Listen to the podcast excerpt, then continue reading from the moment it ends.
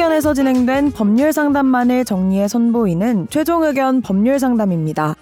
이번 상담은 이천이십일년 십일월 오일 최종 의견 이백구십일회에서 방송되었습니다. A씨는 주문한 적 없는 음식물 택배를 받게 된 후 고객센터의 미흡한 대처로 인해 큰 스트레스를 받았습니다. 이때 A씨가 받은 정신적 손해에 대해 계약법상의 손해배상 청구를 할 수 있을까요? 또 만약 피해 사실을 온라인 커뮤니티에 올리고자 한다면 명예훼손이나 영업방해가 되지 않기 위해 주의해야 할 부분은 무엇일까요? 오늘 최종 의견 법률 상담에서는 손해배상 청구와 명예훼손에 대해 이야기 나눕니다. 최종 의견에 사연을 보내주세요. 법률 상담해 드립니다. final, final 골뱅이 에스비에스 점 씨오 점 케이알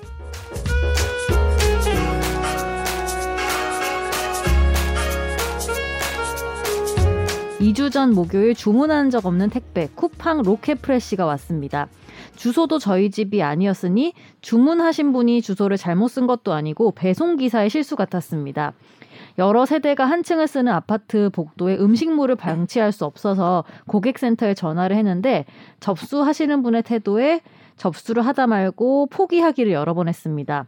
다음날 저녁 고객센터 채팅 상담을 다시 진행했는데 자체 폐기하는 게 원칙입니다. 이천 캐시 드리겠습니다라는 답변을 들었습니다. 책임자를 바꿔달라 했더니 그럼 회수 처리해드리겠다. 뭐가 더 불만이냐? 그럼 만 캐시 드리겠다 등의 반응을 했습니다. 흥정을 하네. 마지막에는 몰랐네요. 상담사가 책임지고 토요일까지 회수하겠다 했고 실제로는 화요일 오전에 회수를 해갔습니다. 집 앞에 누군가 음식물 쓰레기를 두고 가고 그 사실을 인지하고도 방치했을 때 받은 스트레스와 음식물 자체에 대한 피해는 보상받을 수 없을까요? 보상받을 길이 없다면 어디 제보를 하든지 온라인 커뮤니티에 올리든지 해서 분풀이라도 하고 싶은 심정입니다. 그렇게 할 때 해당 회사가 어디인지 유추할 수 없어야 한다든지 조심할 것이 있을까요? 몇 달, 몇 년째 아는 변호사 기자로서 해주실 말씀 기다리고 있겠습니다. 음. 음. 일단 저도 이런 사례가 몇 번 있어가지고 진짜? 저희, 저희 집에 잘못 온 적이 많이 있죠.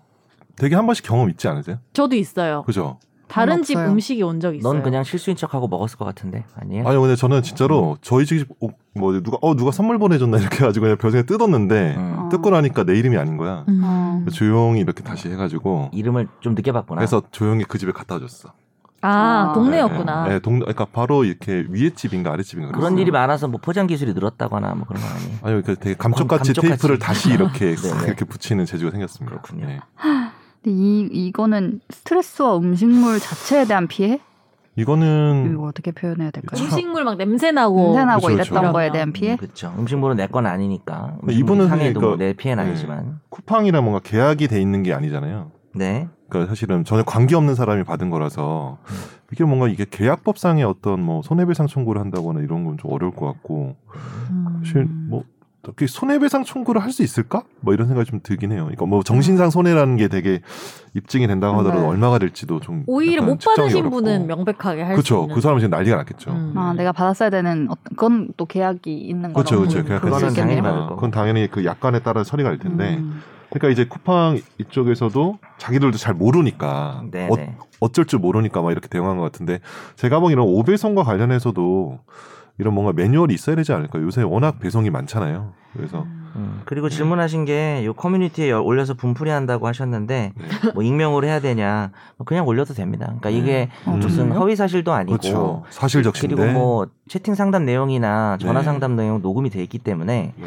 거기 있었던 내용을 이야기하면서 소비자가 그러니까 이런 응대 뭐 가, 과장하거나 음. 뭐 이런 게 아니라면은 우리가 개인에 대한 거나 뭐 영업을 하는 곳이 아닌 곳에 대한 거 명예훼손 항상 조심하긴 해야 되는데 이 영업하는 데서 사실 이러면 안 되는 거잖아요. 그래서 뭐, 뭐 시, 쿠팡이라고 좀 하기 그러면 씨팡 뭐 이런 식으로 써가지고 어, 전 굉장히 아, 좀 열받네요. 들어보니까 아니 그냥 저는 씨하고 팡을 붙인 건데 어, 씨팡에서 이렇게 했다. 그래서 아 씨팡 이러면서 아, 아니 그러니까 좀, 좀 회사명을 얘기하는 거예요. 어, 얘기하면서 씨피면, 네. 씨피요 네. 하면서 그냥 있었던 일을 그대로 올리시는 거는 무슨 뭐 영업방해나 뭐 명예훼손이나 되긴 좀 어렵습니다. 이게 뭐 위력을 행사하거나 거짓말을 그렇죠. 해야 되잖아요. 그러니까 뭐 내가 너 가만 안 두겠다, 너희 회사 불지를 음. 거야라고 하거나 아니면 없었던 일을 과장해서 쓰시는 게 아니면 음. 해도 됩니다. 그래서 이 글의 좀 말미에다가 개선되었으면 좋겠다 이런 네. 소비자로서 이런 마음으로 올린다 이렇게 다 올리시면 좀 더 명예훼손의 그렇죠. 어떤 아. 고의나 어떤 이거 아, 공익적인 맞아요. 아. 위법성 조가 아, 그러니까 공익성이 부각이 되는 거죠. 그 네. 네. 성형 뭐지 그런, 그런 거 후기 이런 거 쓰는데 당연히 음. 막 신 그 병원 고발하고 이런 것도 있을 거 아니에요. 그쵸, 거기에 그쵸. 이 처음 문장이 이거는 뭐 공익을 위한 것이다 아. 이런 식으로 문장이 다 쓰여 있어요. 저같이 피해 보시는 분이 없었으면 좋겠어요. 어, 그런 마음에서 쓴다는 어. 문장이 꼭 그렇죠. 있어요. 그게. 중요하죠. 음. 중요합니다. 그래서 이분이 너 죽어봐라 이렇게 쓰기 어, 아니라는 아니라는 어, 걸 느낌으로 보여주기 네. 자세한 대화를 안 썼는데 자세하게 음. 좀 쓰시면 네. 판단은 보는 사람이 하겠죠. 그렇죠. 아, 좀 쿠팡 심했네 이러면은 그렇죠. 음. 뭐 심, 보통 사람들이 심했다고 생각할 정도면 얘기할 수 있는 거죠. 그렇죠. 네. 그렇게 해서 좀 약간 좀 회피하고 그러니까 앞이랑 뒤에 좀 그런 문구를 좀 넣으시면 좋을 것 같아요. 우리가 배달음식 시켜 먹었는데 거기서 뭐 벌레 나오면 사진 찍어서 그 그 집 거기다 네. 올리잖아요. 문제되지 않아요. 근데 이제 그거 않죠. 블랙 컨슈머들이 또 문제인 거죠. 그거는 뭐 그렇죠. 그러지도 않았는데 또 악용하는 네. 놈들도 있으니까. 네. 네.